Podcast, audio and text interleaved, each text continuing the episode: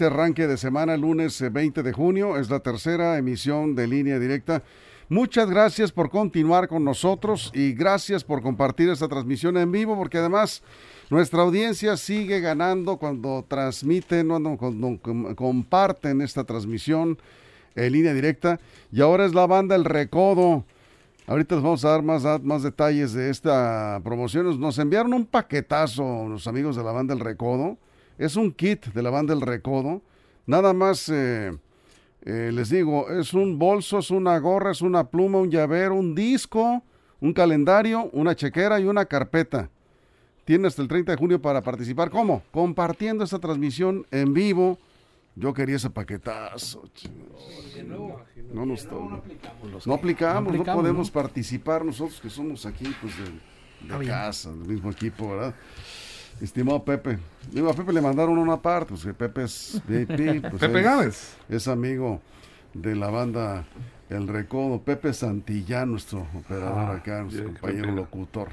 Él es cuate de ellos, ahí es otro rollo. Ah, bueno, mi estimado Pepe, Pepe Suki, ¿no? Bueno, así que compartiendo la, esta transmisión en vivo, ustedes pueden participar ah, así directamente con sus, con sus amigos y contactos, ¿no? Es un paquetazo de la banda del Recodo. Bien, pues saludamos a nuestros compañeros ya. Estamos acá. Jesús Rojas, ¿cómo estás? ¿Te gusta la banda del Recodo? Sí, claro. Me ha tocado estar en sus conciertos y de vez en cuando una vez me colé ahí al backstage también. Ándale. en un ambiente. Es, es, un grupazazazo. Sí, es una agrupación. además, emblemática del estado de Sinaloa, de las primeras bandas que transformaron también y nos proyectaron al mundo, aunque en Sinaloa hay muchísimas bandas de una calidad extraordinaria. Sí, sí, claro. es una de las grandes embajadoras de de Sinaloa y en el extranjero la banda del Recon. Juan Ordorica, ¿cómo estás? Qué gusto saludarte, bienvenido. Muy buenas tardes, Víctor Jesús Armando, compañeros en la producción y el auditorio que hoy lunes nos escuchan, todo el mundo tiene que chambear y se escucha en el recodo, pues trabajan más a gusto. No, pues más a gusto. no, sí. Trabajan más a gusto. Armando Gena, ¿no has cantado con la banda del Recodo alguna vez? Fíjate que sí, Víctor. Tengo esa gran fortuna, en, bueno, no en un evento público, pero en una boda. Ah, cuando, estaba don, don Cruz Lizárraga en vida. Don Cruz, claro. Él me invitó y sí. Tuve una anécdota, un día se las voy a contar con don Cruz Lizárraga, está interesante. Muy bien, muy bien. Era mi vecino, pues, don Cruz. Ah, era tu vecino en Mazatlán. Sí, en la parte de atrás de mi casa. Cruz Lizárraga, ¿no? Bueno, todo un personaje. Pues aquí precisamente lo estamos invitando a compartir esa transmisión en vivo para que se ganen este kit, este paquetazo de la banda del Recodo.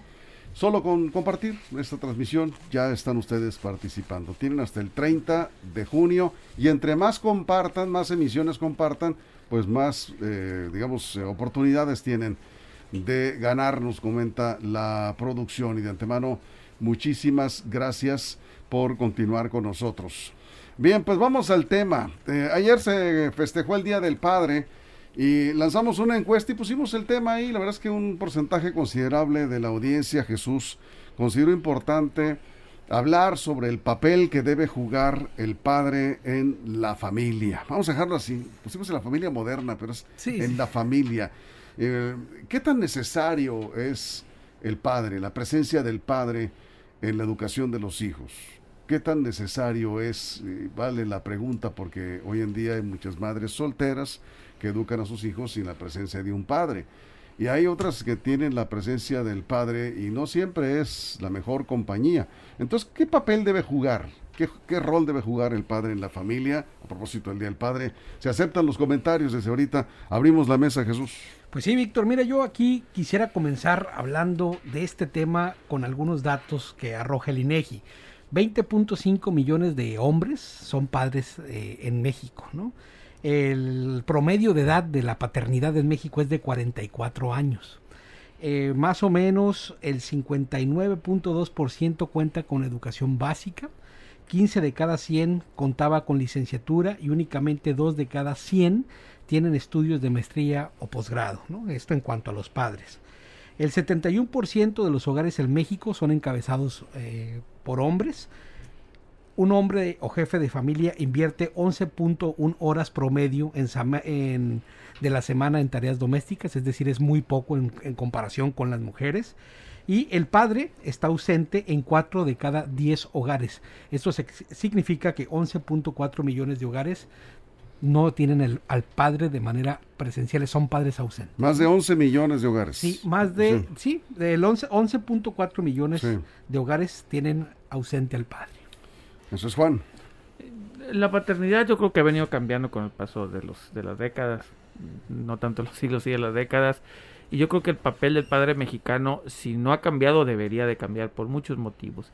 Eh, creo yo eh, que los padres deberíamos involucrarnos todavía más de lo que hacemos eh, con la educación de nuestros hijos y no únicamente en la formal sino también en la informal tendríamos que convivir mucho más ser padre también significa darnos cuenta de nuestra propia mortalidad los que somos padres nos dimos cuenta lo que significaba nuestra vida hasta que fuimos padres al menos a mí me ha pasado y algunos amigos con los que he platicado que antes de ser padres como que veíamos la vida más laxa, más, más, tranquila, más relajado. Hasta que no tenemos la dicha de ser padres, entendemos lo que es la mortalidad de uno y empezamos a pensar qué pasaría si falto, qué pasaría si ya no estoy más. Yo creo que los padres poco a poco eh, han ido cambiando su rol. Antes era más un padre proveedor, un padre que tenía que estar pendiente de lo que necesitaban los hijos, no tanto con la presencia física ni apoyo moral, sino solamente siendo proveedor de lo que necesitaban. Yo creo que esto cambió, cada vez vemos a más padres eh, metidos en la vida de, los, de sus hijos, más padres interviniendo en labores que antes no les tocaban. Eh, por roles de género que la sociedad durante mucho tiempo tuvo, ahora vemos a más padres haciendo labores que antes eran exclusivas de las madres de familia, hoy vemos que ya los géneros están, están tienden al 50% de las labores y las responsabilidades, todavía lejos de llegar a esa, a esa meta, pero creo yo que generación tras generación, y yo creo que la próxima generación ya va a estar integrada en un 50 y 50% en las labores que tradicionalmente estaban en las madres de familia en la crianza de los hijos. Armando. A mí me gustan mucho las frases, recoger las frases de los grandes pensadores, de los eh, escritores, estadistas, luchadores sociales, oradores. y decía Frederick Douglass, un afroamericano del siglo antepasado, decía que es más fácil construir un hijo fuerte que reparar un hombre roto. me llama la atención esta, esta frase muy profunda porque yo que, es lo que yo entiendo de mi desde mi punto de vista, mi concepción de las cosas, que es más fácil construir un hijo fuerte. O sea, quiere decir, está llamando a darle la constitución de un verdadero ciudadano desde los cimientos de la niñez a un hijo. Porque llegar a un hombre, decir, que reparar un, hombre roto quiere decir que un hombre mal, mal, mal forjado en el sentido emocional, me imagino yo, mal terminado en ese sentido, no, no completado como ser humano, eh, con todos los eh, sentimientos, los atributos que tiene una persona. Porque a mí me llama la atención, hay escuela ahora para padres. Antes no existía. En mi época de niñez no existían escuelas para padres.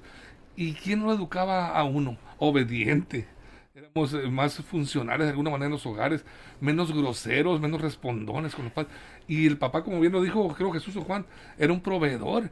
Él salía y él aportaba lo que necesitaba en el hogar, pero la madre era la que siempre estaba tras nosotros, con, con, con el lenguaje de una sandalia, de una chancla, este, nada más con eso teníamos para a ti porque eras muy travieso. la única forma que te controlaban. a lo mejor sí, Víctor. Era un prototipo de esos plebes eh, cosijosos desentendidos. Pero no, eh, la madre, te quiero decir, se encargaba de forjar a los niños y de irlos conduciendo. ¿Por qué, eh, por qué ahora eh, la cosa han cambiado con, con la modernidad? Eh, cuando hay más estudios psicológicos, sociológicos de los de cómo se debe conducir una familia, ahora yo veo que se han degradado de alguna manera las relaciones padres e hijos, más gritones, más menos obedientes, menos respetuosos, hay que decirlo así, la verdad, no en todos los casos, por supuesto que hay muchas excepciones de buenos hijos, obedientes, este que acatan perfectamente las indicaciones de los padres, pero en términos generales sí ha cambiado muchísimo. ¿Y por qué? Antes que no había todas estas herramientas científicas, éramos, por decir algún, de alguna manera, mejores, con más obedientes, más dedicados. Aquí nos dice una persona en la audiencia, Frederick Douglass era un activista social, un reformador social. Armando dice. Sí, sí, perfecto. Eh, pero también fue un escritor orador, estadista, yo no, lo no sé por qué te aclara eso, pero bueno, eso, eso es lo de menos. Finalmente ahí está la, la idea. Jesús, vamos contigo. Pues ahora yo voy a hablar desde la experiencia, porque sí, una de las cosas que más me gusta de mi vida es justo eh, disfrutar mi paternidad. Y en esto yo podría decirle que lo primero que me cayó el 20 es darme cuenta que estaba yo muy lejos de ser solamente un proveedor. Yo entendía que el rol de la paternidad, por mucho que había leído, que había vivido y sobre todo al tener conmigo a mis hijos, me daba para dar mucho más que eso. Ser un padre que acompaña, un padre que educa, un padre que forma, pero que está en los momentos creo más importantes de definición en la vida de los hijos. Y para eso también hay que entenderlo por etapas. Desde que mis hijos estaban muy pequeños, me puse a estudiar y me puse a ver cómo iban a ser sus etapas de desarrollo para poder acompañar a la madre de mis hijos justo en esta parte, ¿no? Desde el rol que me correspondía, desde la distancia a veces, a veces cerca por temas de múltiples, eh, siempre estar ahí, ¿no? Y estar viendo, por ejemplo, su primera infancia, sus procesos de desarrollo en las mismas, los primeros dos años, luego los cuatro, cuando entran a preescolar, siempre en esta parte de acompañamiento. Y lo más importante de todo, sí entender que entre más te involucras en estos roles, ¿no? Y te toca a veces quedarte, a mí, por ejemplo, me ha tocado quedarme temporadas largas conviviendo con mis hijos, ¿no? Donde yo estoy a cargo desde la comida a todo. Esto también te genera una relación con ellos muy importante.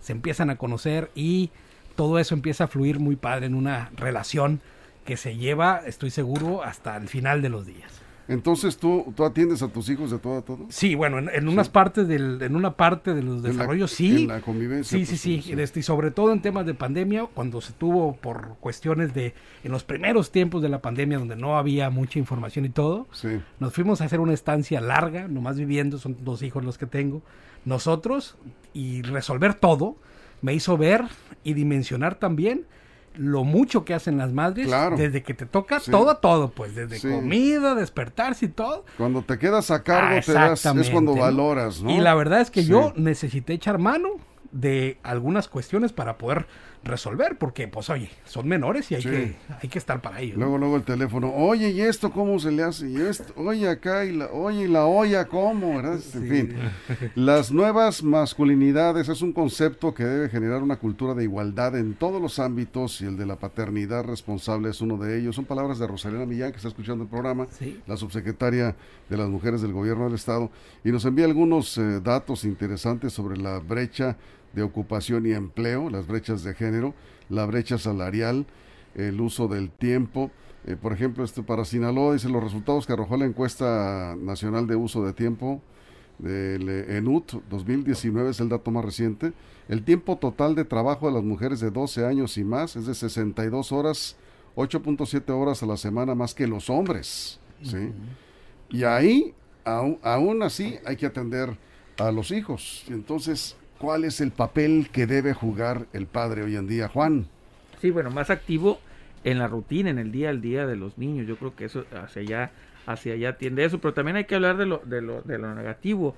Eh, todavía existen muchos, muchos padres que se desentienden de sus hijos y ni siquiera los reconocen, no saben quiénes son, eh, huyen, no cumplen con sus obligaciones jurídicas, económicas, sociales y abandonan a los hijos y dejan que la madre se haga cargo de todo, los desconocen, eh, han cambiado las leyes, se han reformado, pero todavía hay mucho camino por, por andar. Eh, los hombres tenemos que ser mucho más responsables de la paternidad. Ya no se puede ser como antes. Insisto, el gobierno, las autoridades, las leyes, los congresos, el Poder Judicial han intentado cambiar esta dinámica, pero todavía estamos muy muy lejos de toda esa cantidad de padres irresponsables que no quieren hacerse cargo de la vida que ellos gestaron, que ellos eh, engendraron, bueno, que ellos que ellos al final de cuentas participaron en, en, esa situación. Y es muy triste ver a una cantidad impresionante de niños todavía que no conocen a su papá, que quieren conocer a su papá, que necesitan eh, una figura paterna, porque por ahí todavía está discusión de que ya no se necesitan figuras maternas y paternas. Yo sí creo todavía que una figura paterna es necesario. Eh, las familias que no son, ¿cómo se llaman las familias? Eh, ay, siempre se me va el nombre, que no nada más son de, de hombre-mujer, sino el otro tipo de familias monoparentales las mono, no me acuerdo ahí sí no quiero sí. no quiero bueno. no quiero caer en definiciones que no no, no mono, son monoparentales es cuando hay es un solo, padre sí, sí, sí, pero cuando no está la figura del padre eh, aún así cuando son parejas del mismo sexo que crían a los hijos, falta la figura eh, de referencia, vamos. Creo que al final del día sí. se necesitan ambas figuras, eh, aunque lo cumplen bien, perfectamente, repito, parejas del mismo sexo, pero al final del día yo creo que la figura del padre siempre será importante. Vamos a ir a una pausa. Hay ocasiones en que eh, más vale solo que mal acompañados, dicen algunos por ahí, cuando la figura del padre no es, eh, digamos, una buena influencia para los hijos y es un martirio para la mujer, para la madre. Ya volveremos y hablaremos de eso. Estamos hablando del papel, del rol que debe jugar el padre en la familia a propósito del Día del Padre. Vamos a la pausa en radio, nos quedamos aquí en redes sociales con sus comentarios. Gracias de antemano. Continuamos. Línea directa, información de verdad.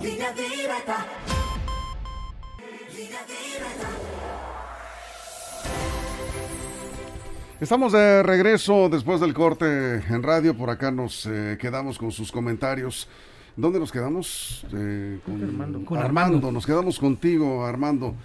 Bien, eh, eh, hay un comentario aquí en el sentido de que hay, muchas madres que no tienen, no reciben el apoyo del padre de sus hijos, que ya están separados por alguna razón, no divorciados, sino separados, y el padre no responde, no aporta, digamos, el recurso que se requiere para la alimentación de los hijos. En esos casos está la vía jurídica. Hay que proceder. Eh, si, si ya se habló y no se cumple, hay que proceder por la vía jurídica. Eh, antes de pasar contigo, Armando, ¿hay que presentar una, una, una demanda? Sí, eh, le recomiendo asistir primero que nada a la Defensoría de Oficio para que le ayuden a, presentar tu demanda. Necesitas un abogado, pero lo presentas ante los tribunales familiares. Ahí perfectamente. Incluso ya, ya está tipificado como delito en algunos estados que si no ponen la parte que le toca al padre, pueden ir a la cárcel, ¿no? Sí. Entonces, eh. mi recomendación es que vayan con un abogado en, la, en las, este, ay, en los abogados de oficio, en la defensoría de oficio, ahí le pueden ayudar. Le recomiendo el despacho jurídico de la Universidad Autónoma de Sinaloa. Están eh, también algunos eh, despachos en colegios de abogados. En caso de que no tenga usted el recurso, pero la va a ganar, ¿eh? sí, rápido, ¿eh? Pero fácil así, pero rapidísimo, ¿sí? Y van a la cárcel si no pagan, si no les dan lo que les toca. Y si no, pues eh, algunas, eh, este, no, no, no, no es un consejo, pero sí lo hemos visto en redes sociales, las denuncias de pronto a veces funcionan más rápido. De, hecho, había una propuesta en el legislativo para hacer un listado de padres no cumplidores. ¿no? Este, antes de casarte, eh, se podría acudir a ese listado, padres sancionados por no ejercer una paternidad responsable, no hacerse cargo de los hijos, y entonces tuvieras esa lista. Si se quieren volver a casar, los muchachones que aparezcan en la lista y ya sepas a la que te a la que te a la que te atienes, ¿verdad? Exactamente, Armando.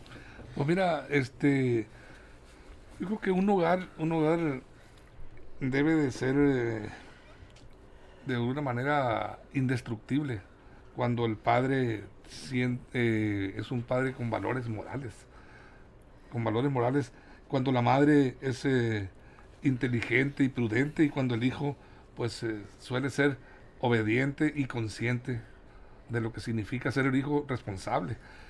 Ahí, ahí empieza toda la situación del, del buen ciudadano, que, tanto hemos discutido aquí cuando hablamos de la violencia de, que, se está generando entre jóvenes y adicciones y todo eso.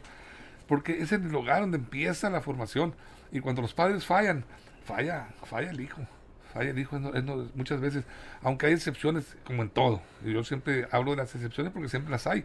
Hay hijos eh, muy inteligentes, muchachos muy dedicados, que luchan por sobresalir y demostrar a propios extraños que es eh, un luchador de la vida y que va a salir adelante. Esos son los grandes ciudadanos que, que nos gusta ver y que nos gustaría tener en la familia también nosotros. Pero bueno, aquí sí, aquí sí también tiene que ver eh, el apoyo que reciben posteriormente en las escuelas, porque ya llega otra influencia.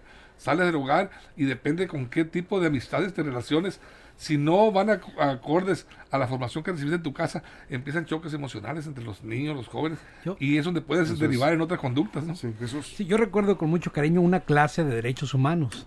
Y lo primero que hablaron justo de esto, hablaban cuando se hablaba de las familias y todo como entes del derecho, recuerdo que nos decían, a ver, usted, yo, yo fui padre muy joven, en la universidad, terminando casi. Una de las cosas que me quedó más grabada es saber, si quieren ser buenos padres, lo primero que deben de conocer cuáles son los derechos fundamentales de las infancias, de los niños y de las niñas. Una vez que a ustedes les caiga el 20 cuáles son los derechos de sus hijos, entonces van a poder ejercer una paternidad responsable, sabiendo que son primeros en derecho, es decir, que son un derecho de prioridad, derecho a vivir en familia, a un nombre, a la no discriminación y a toda una serie de derechos que ya en su momento se podrían ver o los puede ver usted y entonces te va a dar una perspectiva general de todo lo que tienes que hacer para garantizarle a tus hijos y eso como responsabilidad tuya. Tus y obligaciones, ¿no? Exactamente. padre, Para tener un marco referencial, ¿no? Entonces, a partir de ahí, en ese derecho a la educación, buscar lo mejor de ello, ¿no? Es decir, ya tienes un marco referencial de todos los derechos de la infancia, lo que tu hijo al menos necesita, pero de ahí te vas a darle lo mejor o lo más que puedas en tanto las posibilidades lo, lo permitan. Eso es. Juan.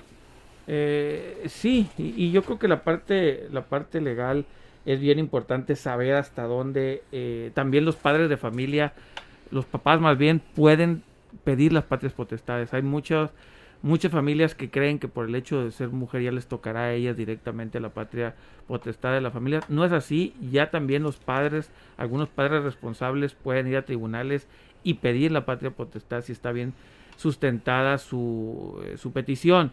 Hay muchos padres que así lo desean, lo quieren y que les tienen prohibido ver a sus hijos y sin siquiera una orden judicial de por medio.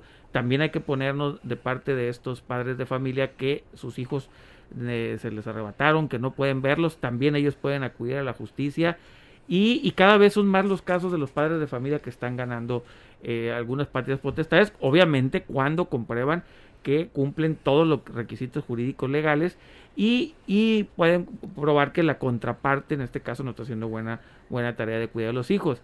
Yo creo que para ambas eh, personas dentro del matrimonio, hombres y mujeres, o en este caso ya pareja del mismo sexo, la parte, la, la parte de la paternidad con la parte jurídica se está viendo cada vez más compleja, pero esta complejidad también implica que hay más relaciones eh, iguales, digamos, entre las partes. Antes era casi por default que a las mujeres les dieran la patria potestad, ahora ya no, ya no es así. Cada vez hay más casos que los papás están ganando también. Estamos cerrando, Armando.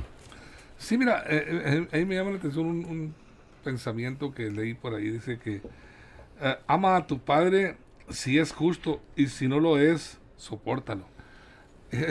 Aquí, aquí la palabra soportalo pues es un poco fuerte, pero ¿qué significa esto, soportalo? Que hay que ser eh, pues eh, eh, receptivos y entender también muchas veces los problemas de los padres que tienen que enfrentar lo que es toda la educación, el mantenimiento cuando, cuando las cosas son así, ¿no? en cuanto a lo que yo digo de mi de, de, las ah, ¿Puedes repetir la frase? De las generaciones anteriores. Ama a tu padre eh, dice si son justos y si no lo son, soportan. No, no, pues yo no estoy de acuerdo. no hay que soportarlos si no, son, no son por justos. supuesto que no. ah, bueno. Ahí no. te digo yo que es un poco duro. ¿Qué, qué significa? La reflexión ahora me lleva a pensar que, que, hay que ser un poco tolerantes también con, con, los problemas de los padres. Creo yo que en ese sentido, bueno, pero, pero, soportar un padre injusto. No, no, pues no, definitivamente no. No tienen por qué soportar a un padre injusto. No, a nadie. Depende, ni, los niños, ni, ni, la esposa no tienen por qué soportarlo con todo lo que represente la, la, palabra injusto. Pero bueno, cerramos Jesús. Bueno, y al final, Víctor, pues la paga, ¿no? ¿De qué se gana después de tener una relación afectiva, positiva, donde cuida los derechos de la infancia de tus hijos? Sí. Pues lo que todo padre desea, ¿no? El respeto y el amor de los hijos, que es incomparable, que no se encuentra en ningún lado y que además te acompañará por el resto de tus días hasta que te llamen a cuentas. Yo creo mucho en eso. La verdad es que trato de rodearme con personas que tengan este mismo tipo de valor, porque la verdad, yo en lo personal no tolero y no creo ni, ni genero relaciones con padres que no han dado todo por sus hijos. Yo esos tipos de personas no los puedo entender. Pues ¿Te gusta darle todo a, tus hijos, lo que no te dieron a ti de niño? Pues, este, pues procuro, pero también luego no. platicamos ya, nos vamos. saludos a mi papá, don Juan Mazatlán. Saludos, saludos a Yo mi papá hasta el cielo, un saludo, hijo. Muy bien, pues eh, muchas gracias. Eres un padre joven, pero vas muy bien, por ah, lo visto. Que vaya, que vaya mejor. Bien ¿no? aprendiendo. Muy bien, muy bien. Nos vamos, muchas gracias por sus comentarios, ¿sí?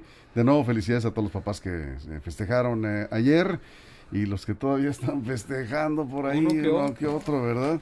Bueno, nos vamos. Gracias por su compañía. Nos esperamos mañana en punto de las 6 de la mañana en línea directa. Información de verdad.